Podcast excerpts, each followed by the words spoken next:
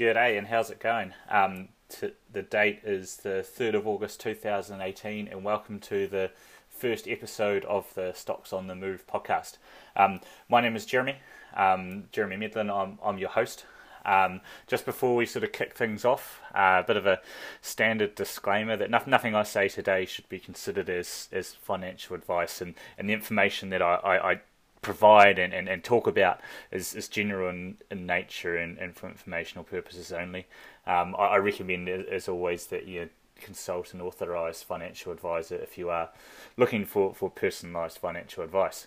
Um, also, there'll be from time to time there'll be there'll be stocks that that I talk about um, that I may have positions in either for or against. Right, so welcome to the podcast. Um, this is something that I guess just to kick off, something that I've been talking about doing for a very long time now, probably over a year. Um, and you know, I've, I've, thought for a, you know, done a lot of thinking, but haven't haven't taken much action on it. And you know, I guess it's because I didn't know really where to start. So I thought, well, rather than planning it too much, we'll we'll just give it a, a, a crack, run with it, and and see how it goes. So I guess the first thing I have to, to apologise for is the, the lack of quality of, of this podcast. I, I have no broadcasting experience, um, and I'm literally recording this on my iPhone. Um, so no doubt it's it's not to the quality that you would expect from your if you if you're a regular podcast user. Um, so what we'll hopefully do is if it's something that I enjoy doing and, and, and people like listening to is, is will hopefully add to the content and, and improve what I'm doing over time. Um, but you know, at first we'll we'll, we'll see how it goes. Um, so what we'll try to do each week is is talk about the markets and talk about what's relevant to individual stocks and, and what is happening. Um, I guess we'll have a, a, a, dominant focus towards the NZX or the New Zealand market. Um, but you know, when there's stuff that's certainly relevant happening overseas or in overseas stocks, we'll, we'll be love to talk about it as well. Um, from time to time, hopefully, we'll, we'll get some guests in, um, maybe some, some CEOs from other companies or, or other investors. Um, and we can we, we can talk in more detail and, and, and provide some colour to, to what's happening as well. Um, so right, what we'll do is, is we'll kick straight into it um, and we'll get going. To tell you all a, a bit about myself and, and, my background in the markets, I guess I was introduced to the to the markets at, at a reasonably young age, um, actually by my grandmother. Um, and what she did was, as as a present for my brother and my sister, um, is she bought us shares in the New Zealand company. Well, I guess one of the stock market darlings of the of this of the 80s and, and the 90s was a company called Brierley's. Um, and I, I, didn't really know anything about it, but I, I did receive an annual report every year that I pretended to read. And what really got my attention was was the the, the, the twenty dollar dividend check that would that would come through every so often. Um, yeah, I, I, think we eventually sold those Brierley shares, and I, I don't think it, it, it, it did anything for me in terms of an investment, but I think if nothing else, it, it put an, an an idea into my mind that that the stock market was a thing.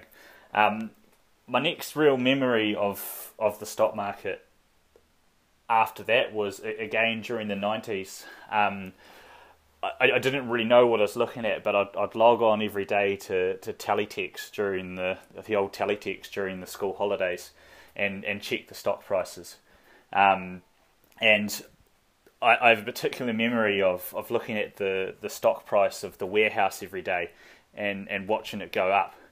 The warehouse was a, not so much a stock market darling right now, but during the 90s and, and during its expansion period, it, it certainly was. And I remember telling my dad that we should be investing, putting money in, in into the warehouse shares, um, literally for no other reason that the stock seemed to, to go up in price every day. Um, I guess when I was at, at, at high school, um, through the early 2000s, I had an interest in the stock market, but my mind was probably elsewhere. And it wasn't till really when I I, I left university and, and got a job that I, I became interested in, in the markets again. And my, my basic education, I didn't know where to start, was I, I bought a book. Um, I can't remember what the book was now, but the basic thesis of it was that you should buy stocks that that go up and that increase their profits every year, that make more money for their shareholders every year. That was the basic thesis of the book. So what did I do? I, took that information to Google and I typed into Google what stocks in New Zealand increase their profits every year. Um, I certainly wouldn't recommend doing this now, but what came up at the time was was Ryman Healthcare, um, and right, you know, more more dumb luck than anything else. I, I put all my savings into into Ryman Healthcare, and this was in about I guess I suppose 2007, 2008 put put everything into Ryman Healthcare, and it subsequently watched it go from about two dollars a share down to about a dollar twenty a share in in the financial crisis. Um, yeah, that that was my first experience in, in stock market investing. Was a forty percent loser. Um, not really knowing what to do, I, I held on to it, um, and the you know the the rest is history. The stock you know, subsequently went up four or five hundred percent before I sold it, and and you know, if, if nothing else, having your first stock going up four or five hundred percent certainly does grab your attention. Um, the next stage of my life, I, I moved to the UK, um, and basically just started accumulating stocks. I think it was on the London market at the time. Actually, it was retrospectively, um, it was a very easy market to to, to be buying stocks. I mean, stocks in general were very cheap, um, and I was buying good companies at, at, at, really cheap prices in the London Stock Exchange. One one particular one that comes to, to mind is there's there was an insurance company I bought called Catlin Insurance, um, and that, that was trading at about a one billion pound market valuation.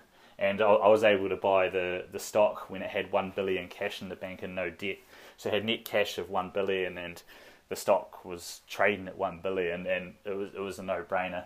Another a, a, great example I remember was um, EasyJet, the the the a, a discount airline in in the UK.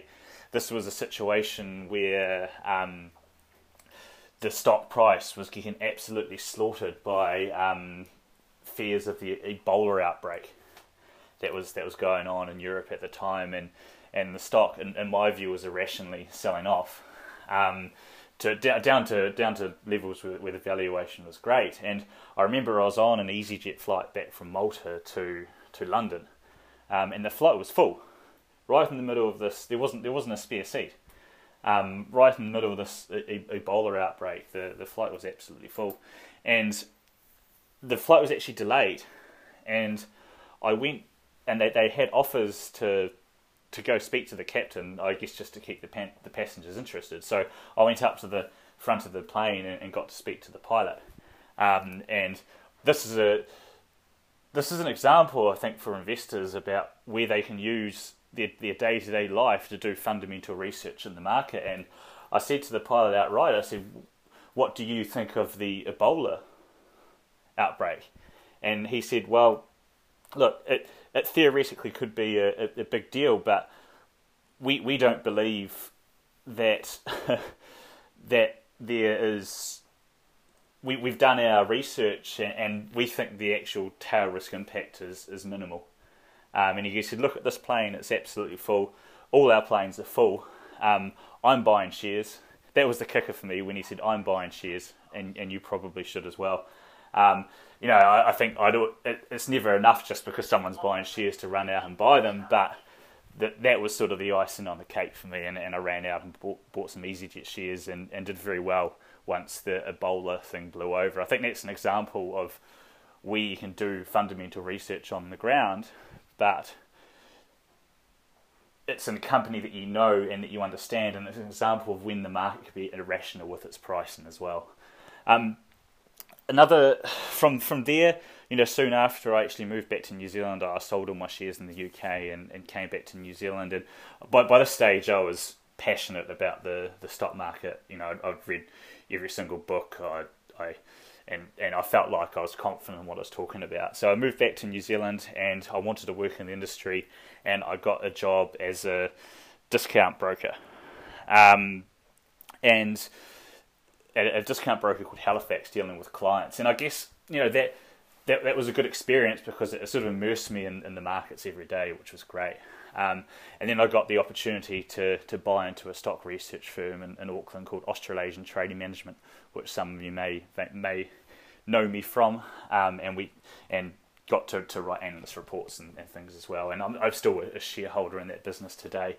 Um, and and these days, you know, I'm, still remained passionate about the market and, and, and investing in in New Zealand, Australia, and the United States. So that's a bit about me, and I think now we'll we'll crack into some some individual stocks. Right, so how however bad your week has been, it probably hasn't been as bad as if you were a, a shareholder of PushPay. Um, the stock sold off, I think, about eight percent yesterday um, after its its second quarter. I guess earnings, even though there are no, no real earnings, I guess it's revenue and, and performance update. Um, it was quite quite an interesting interesting earnings call and, and update really. I mean, I guess if we give you the the, the headline numbers first, um, compared to the compared to the comparative quarter of last year, um, ending the 30th of June 2017, the company increased its its total revenue um, from 52.6 percent from 14 million to 21.4 million. Now that that's that's set at the top end of their revenue guidance that they gave at the end of the first quarter. Um, what you want to see from a, a, company like PushPay is is that really strong revenue growth. I think it's really important for them to to to really grab that market share. It'd be interesting to see what happens for them. I think as the company um, as its revenue base as a, as a revenue base with any company increases in size what what happens is the law of large numbers comes into effect, and it becomes harder to deliver the same percentage returns in, in the future as what they what what happens in the past. So it would be really interesting to see how PushPay copes with with increasing the scale there. Um, what we'd really like to see, what we'd really really like to see, this is a dream result, would be for the the PushPay's revenue increases to accelerate. So say it's, say it's 52.6% at the moment, right? Then say say next quarter it accelerates by 60%, 65%, and so on. That that's that's often the, the the key is that real fast revenue acceleration. Interestingly, um, and and you, you do expect it as you know PushPay's revenue growth is actually to be decelerating, but it'll be really interesting to see what happens going forward. Um, the other key metric for me um, that, that, I look at, at, at PushPay. I, I, don't pay any attention to the the annualized committed monthly revenue, the, the number that the company spouts off is the important metric. I, I think that's a bit because of the seasonality involved in the business. I, I think that's a bit Mickey Mouse. Really, it it, it doesn't. It, it's not really of interest to me. Um, what what is interest of interest to me is the average revenue per customer. Um, so that's the average revenue they're making off each customer. Now, you, you, look there, right, and you look at the June quarter last year, that was $732 per month. Um, and, and they increased that to, to $994 per month. Uh, so an increase of 35%.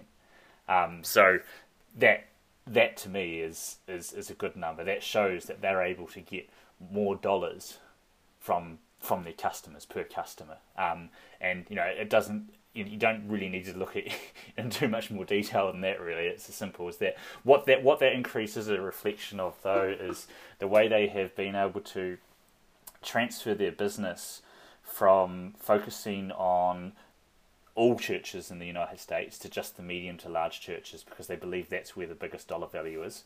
Um, so that's that's that's a key number. Another number I look at um, is is the total customers. Um, the growth here was a bit bit slower. Um, so they had 7,128 customers in June last year and 7,352 customers this year. Um, so only a small growth there, but again, that probably reflects the fact that they're not focusing on the the the smaller businesses anymore. Um, I keep saying businesses, but it's but it's actually obviously churches. Um, so yeah, not not focusing on the small churches anymore. So I think that total customers number, you know, it's not as comparative at the moment, not that helpful at the moment. But I think in the future, um, you know, it, it, it'll be a number to, to pay attention to because it will illustrate how they're managing to get that penetration into the into the larger churches. Um, the other key key stat that they put out is the annualized processing volume. Um, so that increased to three billion compared to about two last year. Um, so they have, they have a longer term target or medium term target to get to ten billion over time, and obviously the the more the merrier there as well. Um, there's there's no real you know, the, the more the better. There's no real downside there. Um, so, and the other key thing is the staff headcount decreased, which is unusual for a growth company, but I think reflects the fact that they are targeting the, the medium to, to large churches at the moment. Um, the other big news for the quarter was the fact that their their founder, um, he sold all 100 million of his shares. Elliot Crowther um, sold all 100 million of his shares, and and resigned as a director in the business, um, and resigned from an employer in the business as well. So what, what I'd like to call a clean break um, for family reasons. Um, now, there's nothing wrong with insider selling. I, I think a lot of investors get quite aggrieved when they see insiders selling their shares. But I think you know it, it, it's rational at the end of the day. If I had 100 million of, of anything in, in one place, I'd probably be looking to sell some shares as well. Um, I think most people would have, put on the spot. Um, because at the end of the day, PushPay, you know, whatever way you cut it, and, and like any of these growth companies, it is it is a high risk high reward type play, I think there's a fairly good chance that they'll succeed in the future. But you'd have to argue that there's a fairly good chance that they won't as well, like any any company that doesn't make any profits. So, you know, to see a to see a director selling, I think that's that's not unnatural. What was surprising was to to see somebody that is selling every single one of the shares, all $100 million. Um, you know, for for family reasons. Now you can probably tell by my tone, I'm a little bit suspicious suspicious of that. I'm sure the company will will argue otherwise, but that's just that's just my own personal view. So. I guess that has caused some jitters in the market with, with PushPay stock recently. Um, understandably so, understandably so. So I think it's really important in terms of how the company executes going forward. Um, one of the direct consequences of Elliot Crowther's, I guess, sell down, so to speak, um, was that there's now a lot of institutional holders of PushPay that never used to exist before. Um, so previously it was a quite a tightly held stock um, by by a, a, few directors and, and, and key insiders. Um, but now the institutions have a big stake in the company as well, and you saw that straight away on the earnings call yesterday. So normally there would be a, a couple of small investors ask questions, but yesterday, you know, the questions kicked off with from Craig's and, and Goldman Sachs, um, and I think you know, I, I, never normally enjoy these earning calls. It, it tends to be just some some spreadsheet completion from analysts looking to create their discount cash flow models. But I think there was actually some insights to be gained from the PushPay call yesterday.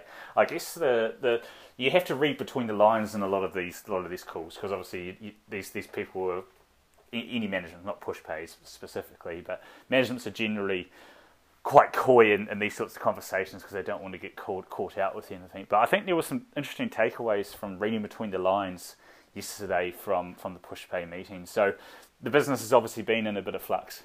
Um, that, that was that was the, my key takeaway. That there's been some real changes with the way they're approaching the the how they're selling to the larger churches as opposed to the smaller ones.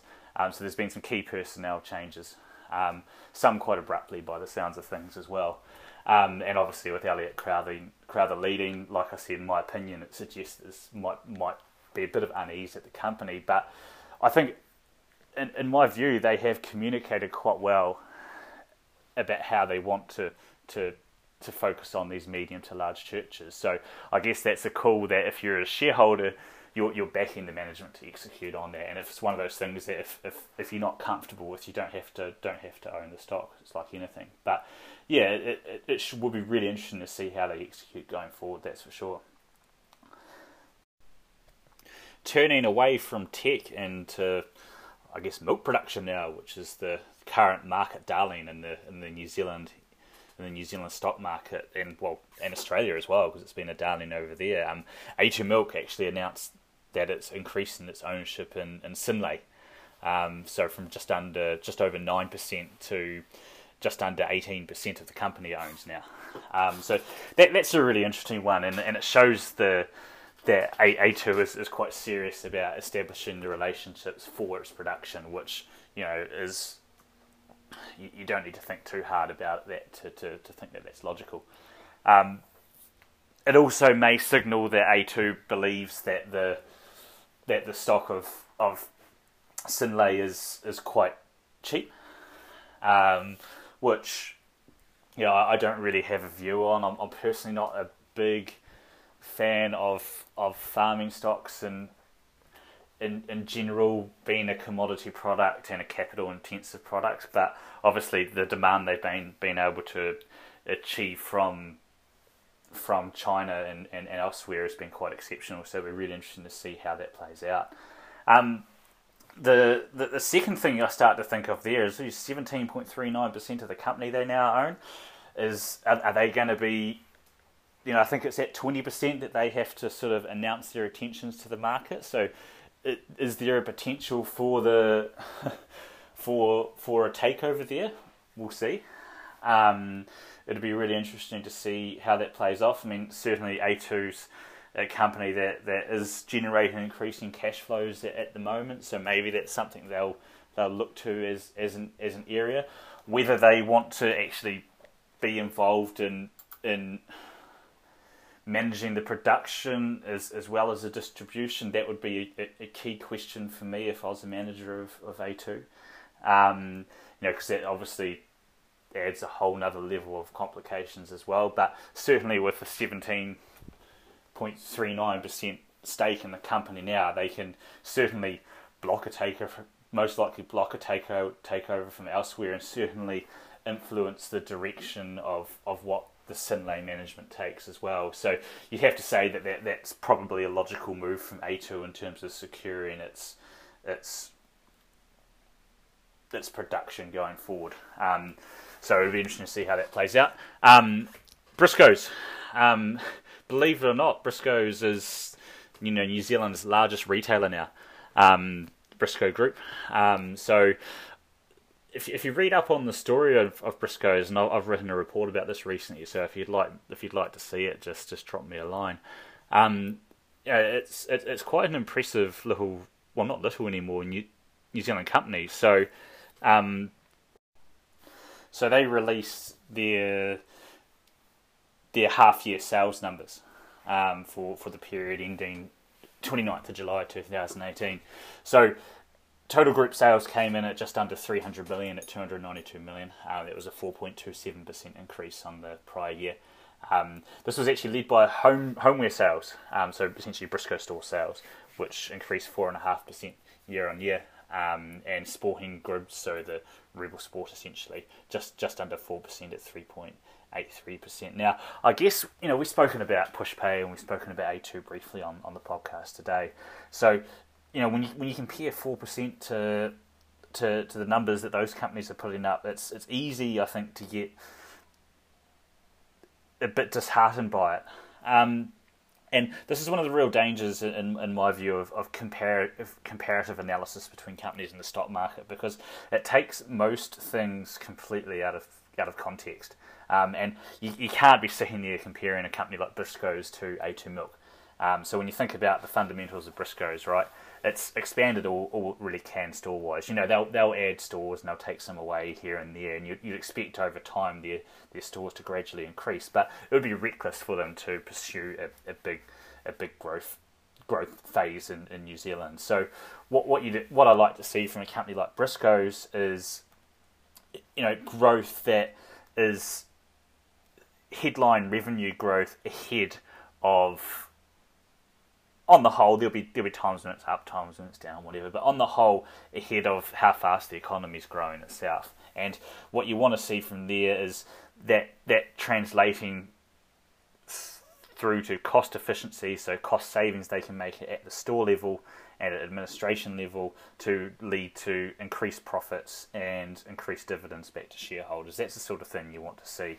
Um, so, and you know, you, you, can make a lot of money off off four and a half percent growth if you buy at the right price. And I think when you look at Briscoes, you've got a company that's got eighty million in cash um, in the bank, no debt. Um, they own twenty percent of Kathmandu, which is a, which is about one hundred and forty million. Um, so, a very very financially strong company, um, and all you want them to do is keep doing what they're doing and, and send back the excess cash to you as an owner of the company as as a dividend. Now, one thing with with Briscoes that, that you always have to be aware of uh, aware of is the um, the fact that there's there's one shareholder, Rod who owns seventy five percent of the company, give or take.